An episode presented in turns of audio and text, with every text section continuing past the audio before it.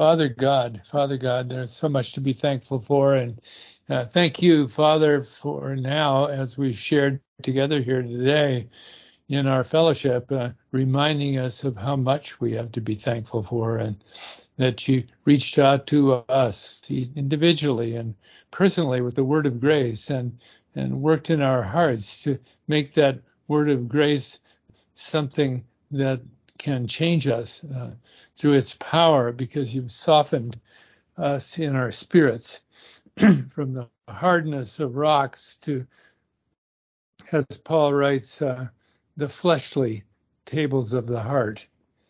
And the Spirit of God has done that great work in us. So, Father, we're so thankful, and that you continue to work in that way to to continue to instruct us by the word of your grace, and to give us such great reason so often to utter up to you praises and thanksgivings for all that you have done and continue to do, and all that you promise yet to do for us, and to freely give us all of these things according to the riches of your grace through Christ, our precious Savior. So, Father, we are thankful. Thank you for watching over us this last week with the many challenges some of us have faced, and uh, for blessing us all, Father, uh, in ways that are just beyond our understanding. Thank you for protecting us in the storms. Thank you for limiting the damage when there has been damage from the storms. And, and we pray for continued encouragement, Father, for those that have suffered loss in that area. Father, we uh, are so thankful um, for the relationships that you've enabled us to develop with others. Father, I pray for those that have gone off to college again here, some for the first time, Father, and I preserve each one of these we've prayed for would uh, maintain their testimony before you, Father, and grow in the knowledge of you.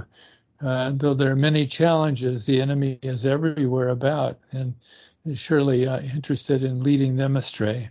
But, Father, I pray for them that you sustain them and comfort them, and they may be lonely indeed uh, to to speak up for your truth. But, Father, I, I just pray that, that they would, and that their testimony would be pure in these days. And we do thank you for all of our opportunities, Father. We're thankful that you encourage us also with uh, uh, others who have gone before and written so well concerning Uh, your great work of grace in our lives, as, as uh, sometimes these articles written so many years ago, and yet their power continues today. Thank you, Father, for all those that maintain a witness, whether it's over the internet and things that are written and published, face to face, as we share with others, letters that we write, uh, emails, however it is, Father, that we communicate with others. I pr- Pray that uh, our word would be a word of comfort and hope. And many uh, who have not known you, Father, would uh, come to know you in these hard and difficult times that our nation has entered into, and the world these days. So, Father, now as we open your word, I just pray that uh, be a great blessing to us. In Christ's name, and amen. Continue on today with our study of Romans dispensationally considered. Today we will get to the heart of this dispensational issue as we look more in chapter one of Romans, and also uh, elsewhere in uh, the writings that we find there uh, in other letters of the Apostle Paul, where he writes about how God uh, transformed his own life and, and set him on an entirely different course than what he had been on before. Um, and we'll see from the book of Acts uh, some history there too. You remember how we began last time, though. I, I uh, took us to First Corinthians chapter two, and read some verses there from chapter two of First Corinthians that dealt with words, because our focus is on the word here and has been for some time.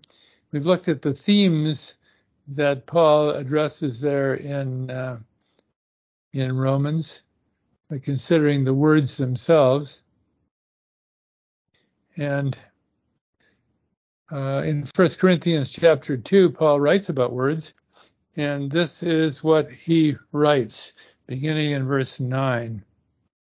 But as it is written, eye hath not seen, nor ear heard, neither have entered into the heart of man, the things which God hath prepared for them that love him. Now that's actually, I'm sure, a much more amazing statement that we might even have ever thought it to be. Just consider what it says carefully. As it is written, eye hath not seen, nor ear heard, neither have entered into the heart of man the things which God hath prepared for them that love him. Well, if it hasn't been known by man, the depth and expanse, the scope of all the things that God has prepared. In other words, that God has planned for us, we don't even know what they are, except in rather limited ways. And yet he says he's prepared them for us, so they're just waiting to be revealed. So this ought to be extremely encouraging uh, to the uh, saints of God, the, the children of God, the members of the body of Christ as well, because Paul here is writing to the Corinthians about this. And though he does refer back to Isaiah, actually it's back to Isaiah, I believe, chapter sixty-four, where he refers, though it's just a reference, it's not a quotation exactly. But the whole point of it is that, as he then goes on in the next verse to say, God has been revealing many of these things to us. He says, but God hath revealed them unto us by his Spirit, for his Spirit searches all things, yea, the deep things of God. And then in verse twelve, most amazing statement there, verse twelve, now we have received not the spirit of the world, but the Spirit which is of God, that we might know the things that are freely given to us of God. We have received not the spirit of the world, but the Spirit which is of God, that we might know the things that are freely given to us of God. Then he goes on to make reference to the words that he was writing on the page and other words that have already been written. And what does he say?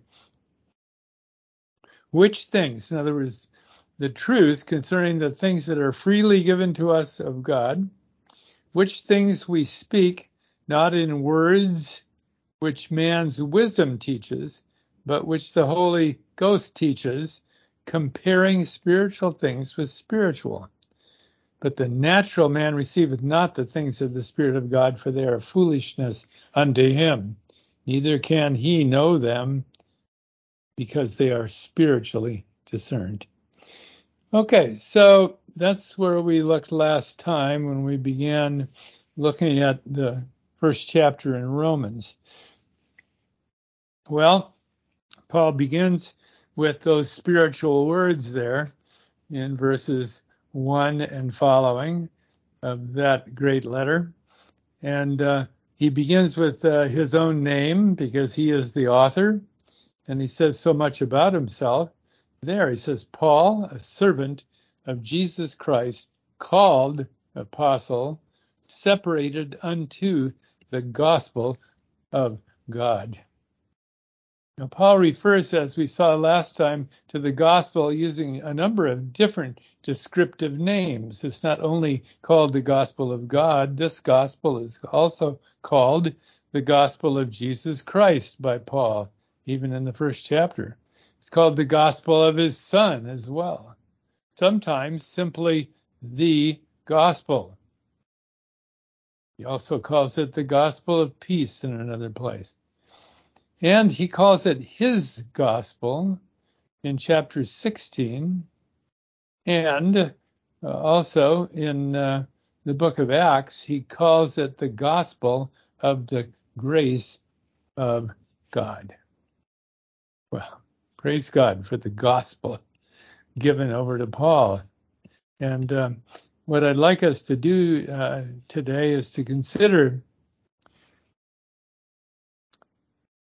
this gospel dispensationally. And uh, to do that, uh, I would like us to, first of all, I'll give you the outline in a moment, but first of all, I, I'd like you to look at what's written in another place, and I'll have Gail read that uh, in a moment. But that other place is in Second Timothy. And uh, but before we go there, I, I'd like us to just stop to think about how so much is dependent on, we could even say everything, but uh, so much for us believers is dependent upon what God is doing. The question always should be, what is God doing? And if we do not know what God is doing, then uh, we know little, if anything, about how we should live, right? Because, of course, our lives should always be consistent with, coordinated with, in every possible way, with what God is doing. If if they're not, then they're going contrary to the will and work of, of Almighty God. And that is not a good situation to be in. But if God's work changes over time, and we don't know about those changes, then we're really in the dark. And that's why it's so important to know the dispensational plan of God. And so here in Romans, we're going to see many indications of uh, that dispensational plan as we go through this book with this particular objective, to understand Romans dispensationally considered. And so uh, I would like uh, Gail, if you would please, Gail, to read Uh, some verses from Second Timothy. Now, this is written just before Paul is martyred. It's the last thing that the Apostle Paul writes, just before his martyrdom under uh, fair, under uh, Caesar Nero in Rome. So right at the end of his life, uh, he wrote these words. So, Gail, please read to us from Second Timothy chapter two, verses fourteen through nineteen. Of these things put them in remembrance, charging them before the Lord that they strive not about words to no profit, but to the subverting of the hearers. Study to show thyself approved unto God, a workman that needeth not to be ashamed, rightly dividing the word of truth. But shun, shun profane and vain babblings, for they will increase unto more ungodliness. And their word will eat as doth a canker, of whom is Hymenaeus and Philetus, who concerning the truth have erred, saying that the resurrection is past already, and overthrow the faith of some. Nevertheless, the foundation of God standeth sure, having this seal, the Lord knoweth them that are his, and let every one that nameth the name of Christ depart from iniquity. Thank you, Gail. So Paul exhorts Timothy to teach faithfully the brethren. He was uh, apparently pastor of the church in Ephesus at this time.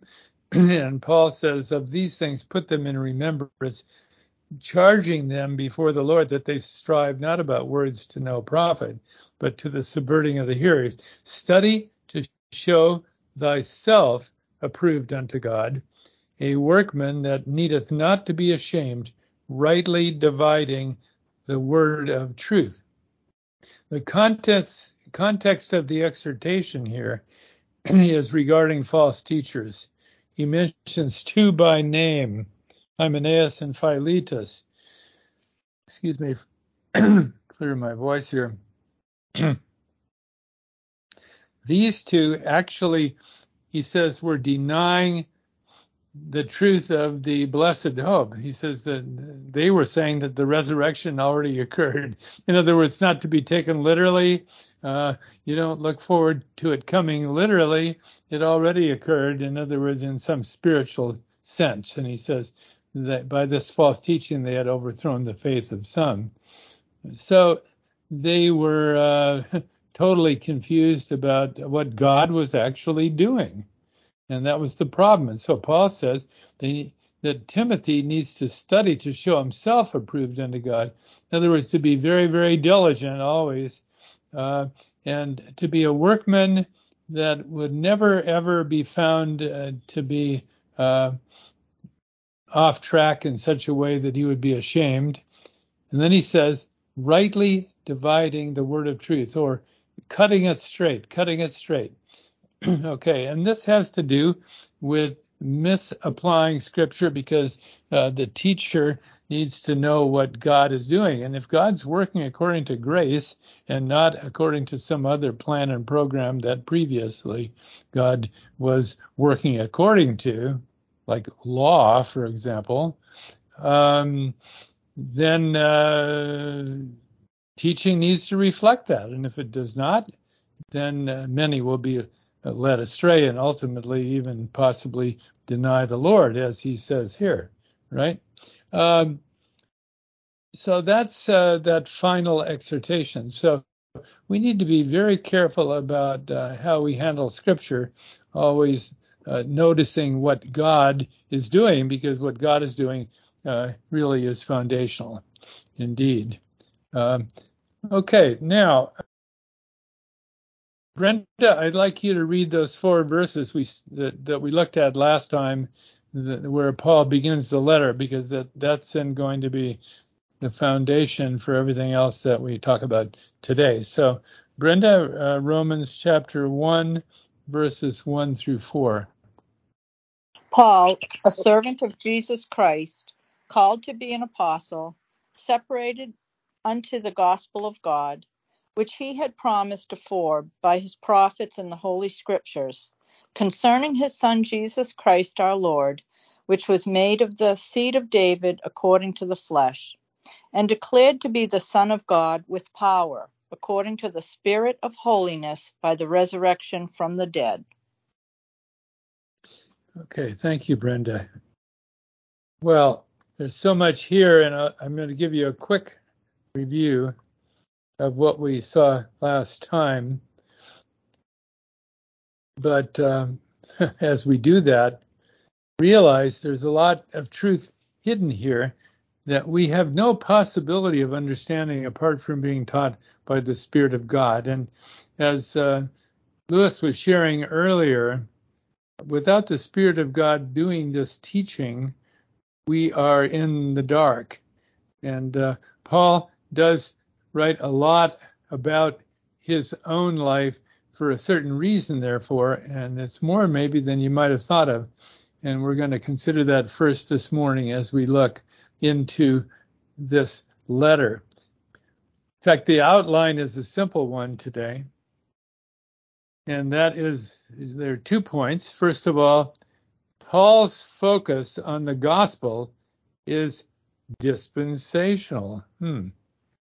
And then a change had occurred. Okay, so we're going to look at the change. So Paul's focus on the gospel is dispensational. A change had occurred.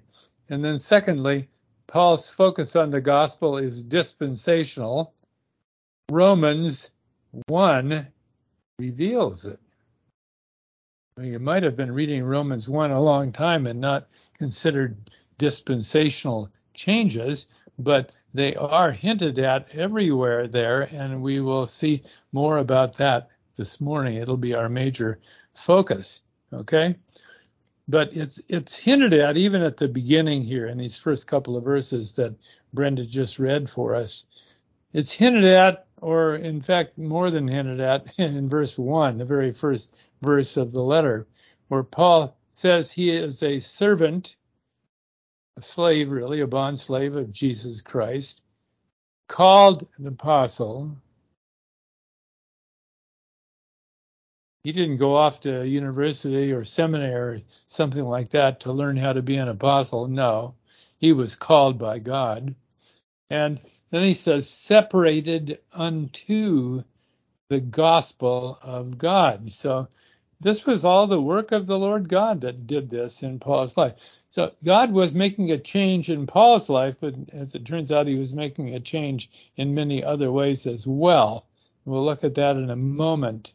But he started out with Paul and uh, changed his life. He took this sinner named Saul and uh, called him unto himself with a great and mighty power. And this was the resurrected Christ that did this. And Paul, therefore, is set forth to testify of that. Now, verses two and three and four uh, summarize Uh, the change that had occurred as well, but uh, in ways that will only be explained later in the letter. So here it's just a beginning of the letter. It's just giving a sort of a very high level summary, really, of how Paul saw himself in relationship to the Lord. And what does he say, say here? He says, separated unto the gospel of God, which he had promised before, or afore, by his prophets in the Holy Scriptures, or really, as I said last time, who he promised before. From the beginning, uh, the seed of the woman had been promised, and all believers had had a hope in in that amazing that amazing promise given there right after the sin of Adam, which was that through the seed of the woman, there would be de- ultimate deliverance.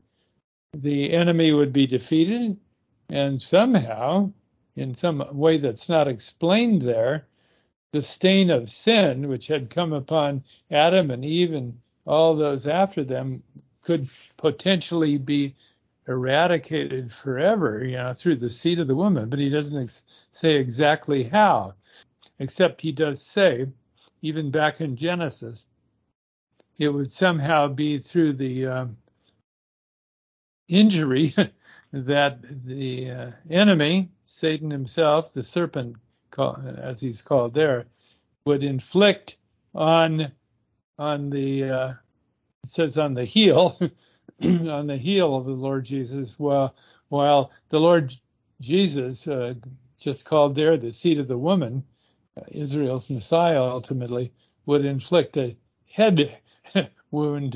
In fact, it'll be indeed ultimately sufficient to destroy Satan forever, right? And that will be inflicted on the evil one himself. So that's all hinted at back in Genesis, uh, in those early chapters, uh, very strongly, right? So Paul here refers to this, that Uh, gospel of God is all about uh, Jesus Christ ultimately, right? Who had been promised by the prophets uh, from from uh, Moses onwards, right?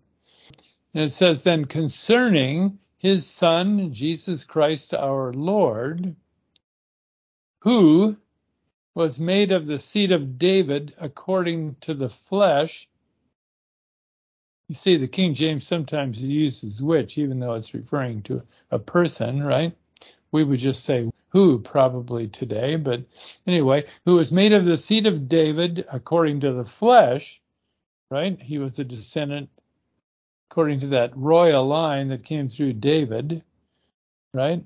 Uh, and also then declared or manifested widely for all to see as Son of God, with power, according to the Spirit of holiness, by the resurrection from the dead. Okay, so that's Paul's summary there.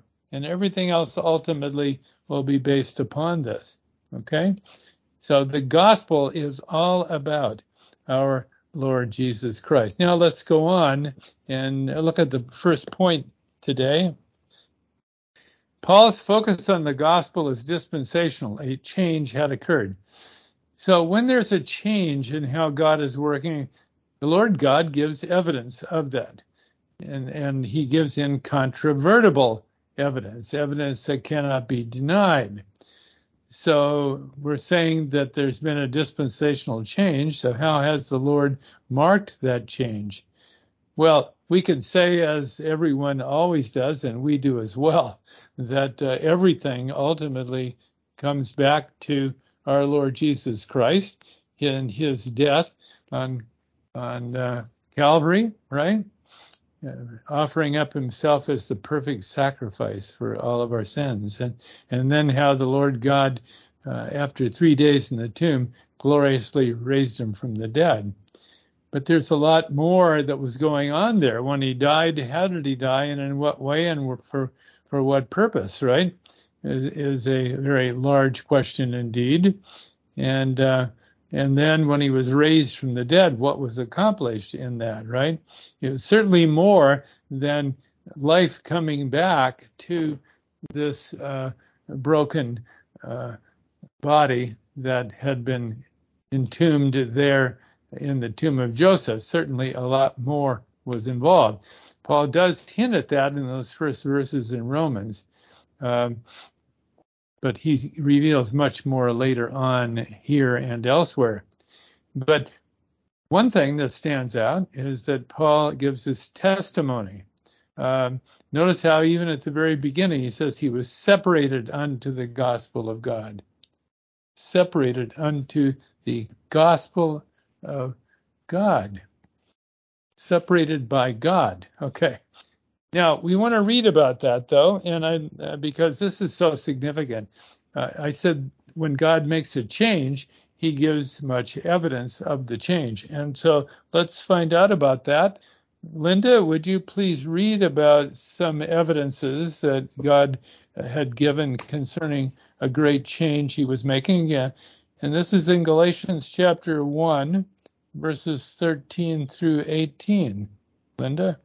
For ye have heard of my conversation in the time past in the Jews' religion, how that beyond measure I persecuted the church of God and wasted it, and profit, profited in the Jews' religion above many, above many my equals in my own nation, being more exceedingly zealous of the traditions of my fathers. But when it pleased God, who separated me from my mother's womb and called me by grace, to reveal his son to me, that I might preach him among the heathen. Immediately I conferred not with flesh and blood, neither I went up to Jerusalem to them which were apostles before me, but I went to Arabia and returned unto Damascus. Then after three years I went up to Jerusalem to see Peter, and abode with him fifteen days.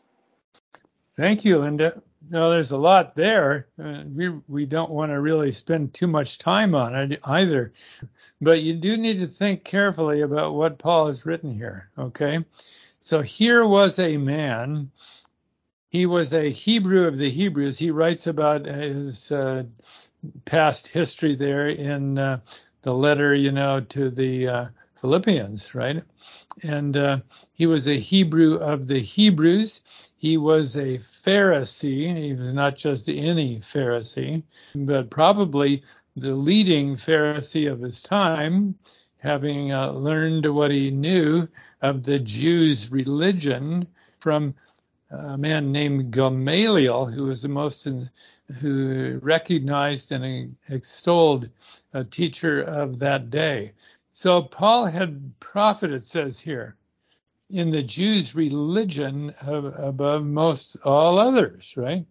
Says he was even more zealous of the traditions of the fathers than others were. And because of that, he persecuted those who had already believed uh, on uh, Israel's Messiah, the Lord Jesus, right? Who had been gloriously raised from the dead, right?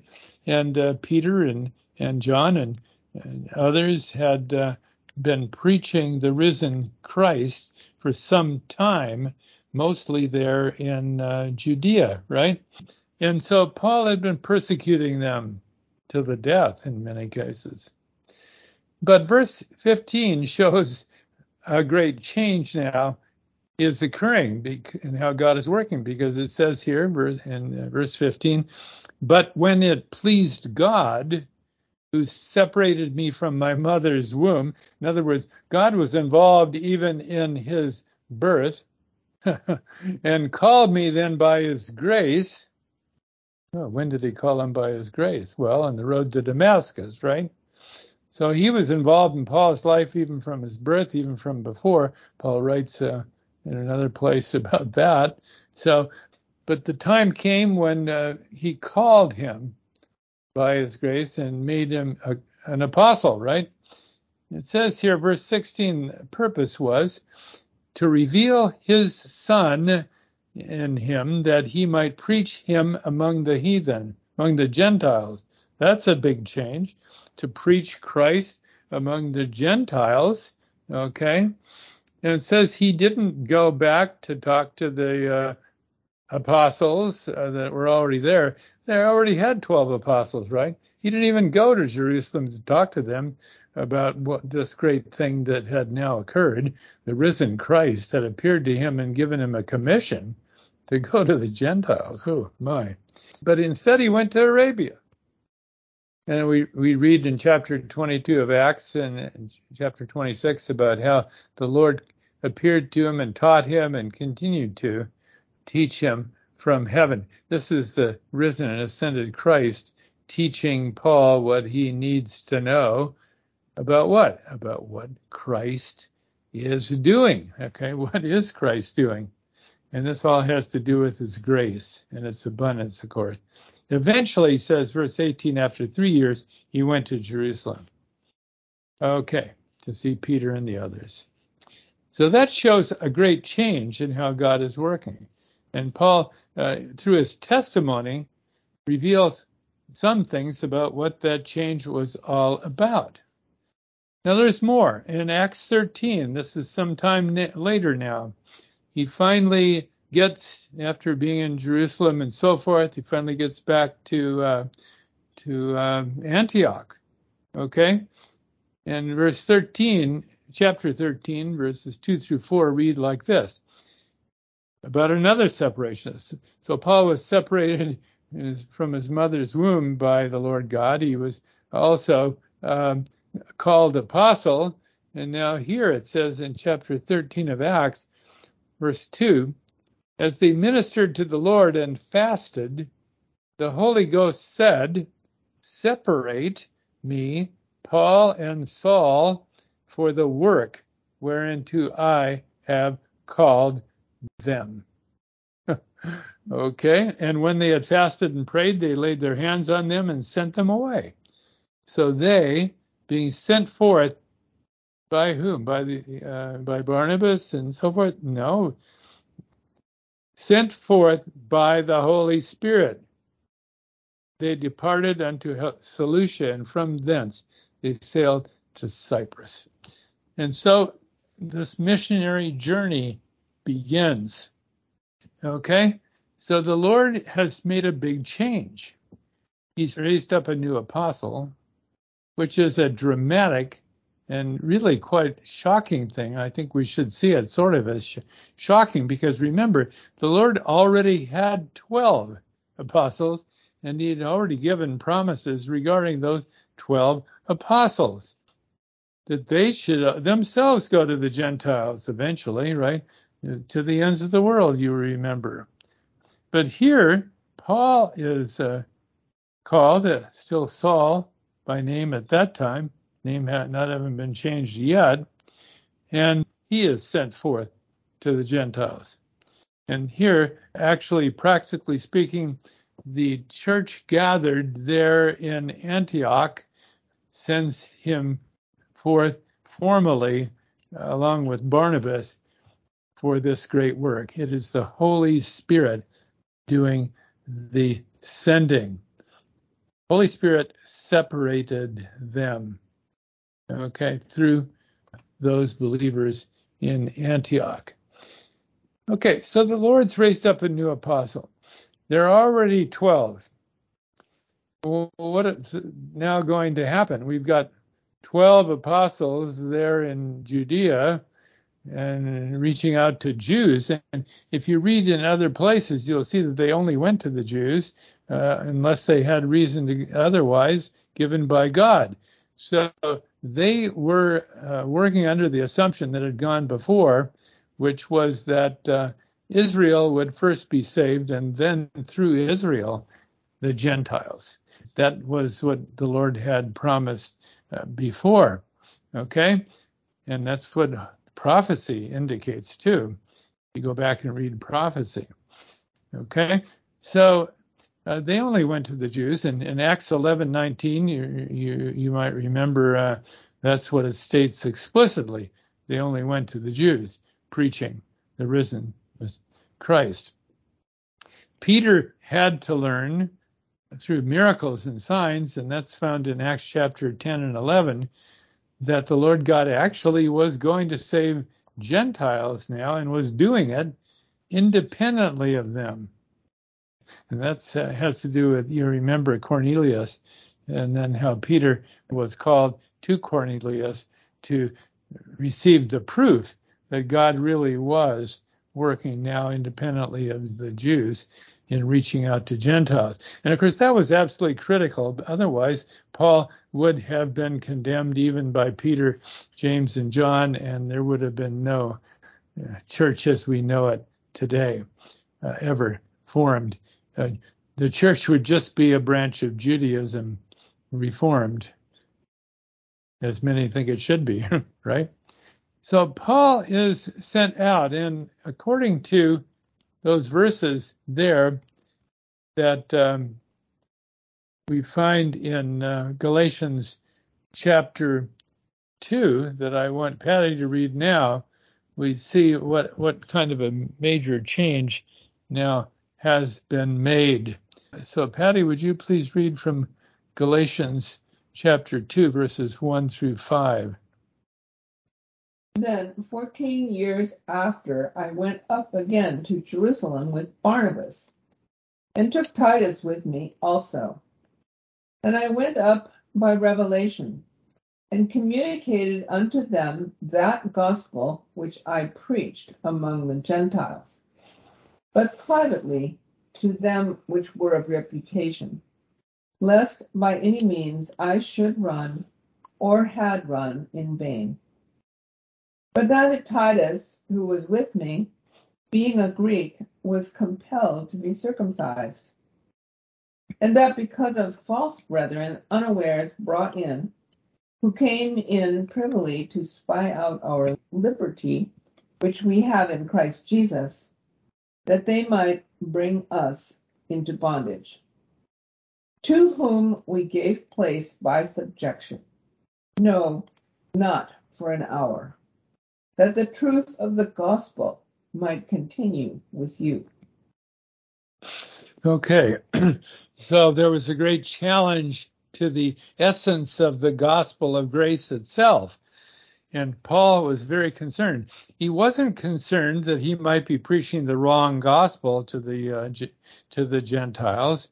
That's not what it means there in verse two, where it says, Uh, he came to those who were of reputation, lest by any means he should run or had run in vain. The point of it wasn't that maybe his gospel was the false gospel. He needed to change it to add the works of law. No, no, no, no. It said they would continue to allow these false teachers to go forth into the Gentile lands and to uh, then lead astray the believers who had come to be saved through the preaching of grace there in those far cities, right? And therefore that his ministry would have resulted in no fruit. That's what in vain means, without a fruit, without any fruit, okay? So that was the challenge. False teachers had come forth from Jerusalem, and Paul needed to make sure that the apostles in Jerusalem understood the change that God was making through his apostolic ministry. And this was a change that the Lord God was making, right? And we read about that in the next verses, Galatians two, verses six through nine. uh, have the, the contrary teaching on this subject. And what does it say there? It says, but of these who seem to be somewhat. Well, the, these are the what, the apostles in Jerusalem and the others there. Of these who seem to be somewhat, whatsoever they were, it makes no matter to me. God accepteth no man's person. For they who seemed to be somewhat in conference added nothing to me, but to the contrary, when they saw that the gospel of the uncircumcision was committed unto me, as the gospel of the circumcision was was previously unto Peter, and was still, okay? For he that wrought effectually in Peter to the apostleship of the circumcision, the same was mighty in me towards the Gentile. So Peter was the leader of the apostles in Jerusalem, leader of the twelve, and they were ministering to the Jews, the circumcision.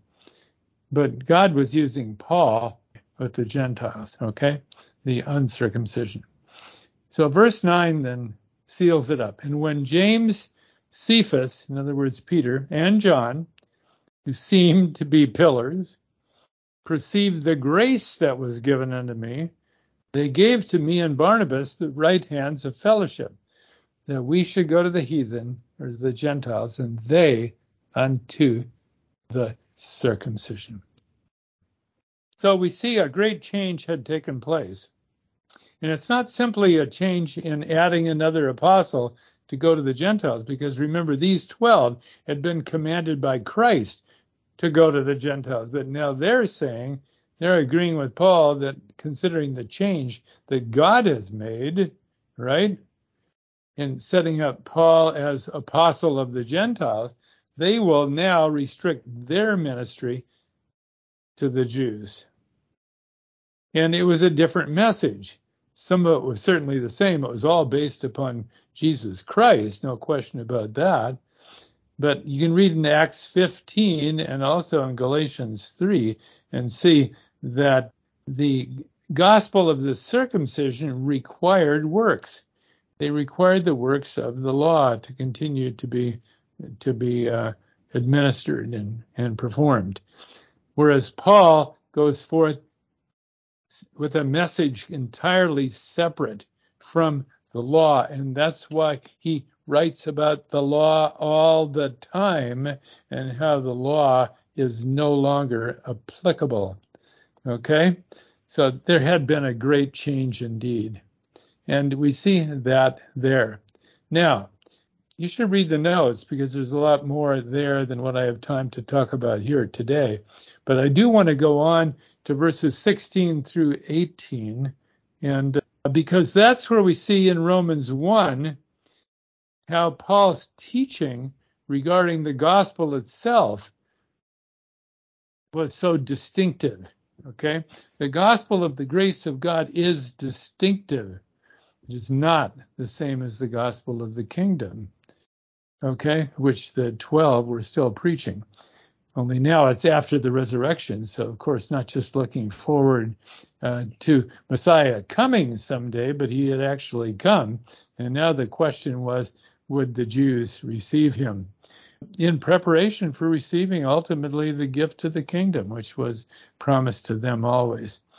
So, Elizabeth, I want you to read for us these three verses that summarize the content of the gospel of the grace of God, verses sixteen through eighteen, Romans chapter one. For I am not ashamed of the gospel of Christ, for it is the power of God unto salvation to everyone that believeth, to the Jew first, and also to the Greek. For therein is the righteousness of God revealed from faith to faith, as it is written, the just shall live by faith. For the wrath of God is revealed from heaven against all ungodliness and unrighteousness of men, who hold the truth in unrighteousness. Amazing. Uh, amazing indeed. Here's what we see as the content now of what Paul is preaching. Okay, this is a summary of it.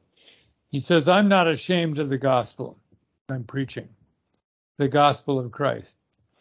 For it is the power of God unto salvation to everyone that b- believeth, period, to everyone that believeth, to the Jew first and also to the Greek.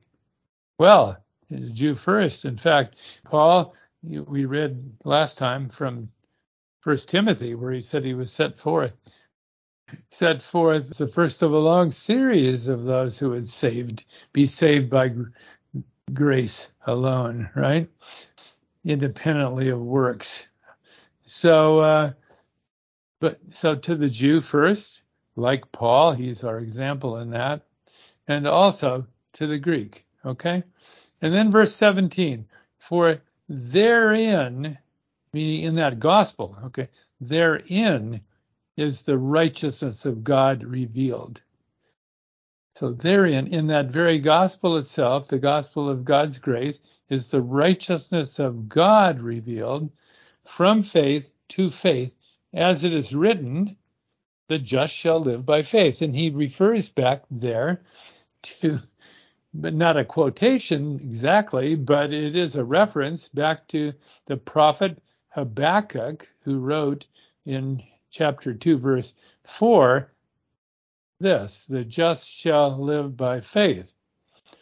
I was reading some other uh, famous commentators, and one of them, one of the most famous of all is John Calvin.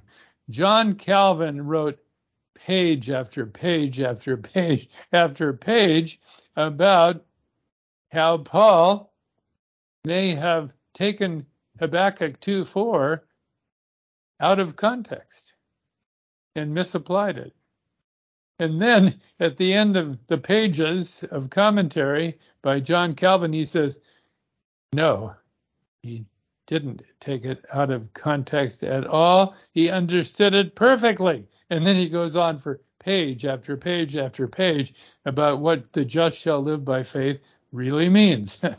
I think that Calvin could have shortened his uh, his commentary greatly if he had tried. And in fact, in the notes, I put a hint as to how that could have been done. You can read that later after I post this online.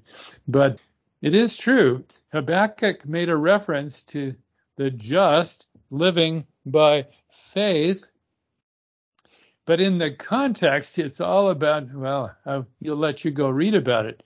But Paul, three times, at least if Paul wrote Hebrews, three times, both here in Romans and in Galatians and in Hebrews, he refers back to Habakkuk two four, okay, as the place where the very righteousness of God is displayed as the foundation for any human righteousness, because, of course, sinners are not righteous before Almighty God.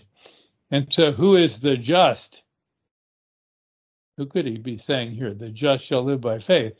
Habakkuk's writing all the way about the sin of man has taken over the world and will continue to do so and finally be judged by God, right? Uh, so what does he mean when he says the just shall live by faith? Well, who is just but God himself?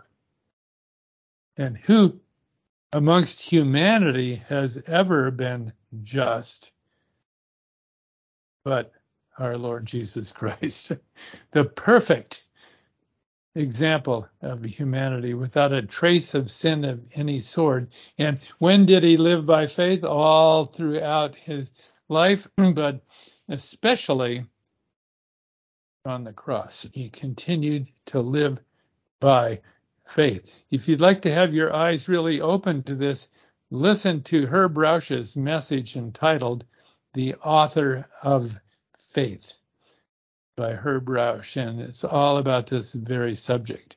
Okay, so it is Christ's righteousness that is imputed to us, and it is the foundation for our faith. And that's really what Paul means here when he says, therein is the righteousness of God revealed. It's from faith to faith. And our own faith is based entirely upon that, having been declared righteous in him, in our Lord Jesus Christ. His righteousness counted to our accounts. We had no nothing but sin, and now we have his righteousness, and he had nothing but righteousness, but took upon himself all of our sin. Praise God. And that's in the context of the wrath of God revealed from heaven against all ungodliness and righteousness of men. And I want to start there next time, and I'll start out next time, Lord willing, uh, with that verse, and have Lydia read it for us next time when we continue our studies here. But notice that in these verses, Paul is hinting to the great dispensational change that has occurred in his apostleship to carry forth the gospel of the grace of God to all the world, to the Jew first, but also to the Greek, because therein, in that gospel, not through Moses' law, but through that gospel, the righteousness of God was revealed from faith to faith. Praise God. What a wonderful message. What a wonderful message indeed. Well, go and look at the notes where there is much more content than what we had time to share here today. And we'll continue there next time, Lord willing, as we considered consider Romans dispensationally. Praise God. Any comments or, or questions today before we close in prayer? There were great changes made. Let me just say these three things, and then we'll close in prayer. Christ came into this world as the seed of the woman, not as the seed of Adam, as the seed of the woman. If he'd been the seed of Adam, he would have had Adam's sin, but the seed of the woman. And through his perfect humanity, he became our perfect sacrifice for sin and for sins, and then was gloriously raised from the dead for our justification. So all of our salvation, therefore, is by grace through faith, without reference to the law and its required works. And apart from Christ's work, there is no salvation possible. Praise God that we have so much freely given to us through him.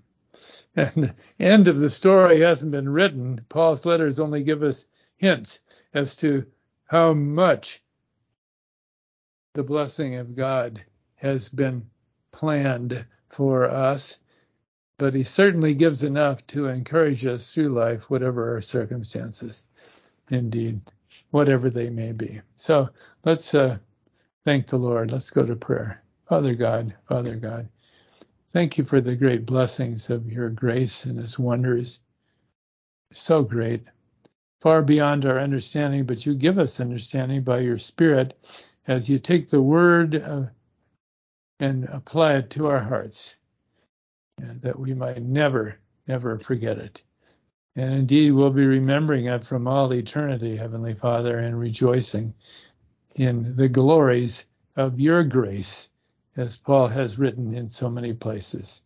Praise your holy and heavenly name, Father, for such a great hope. And we thank you in his name, and amen.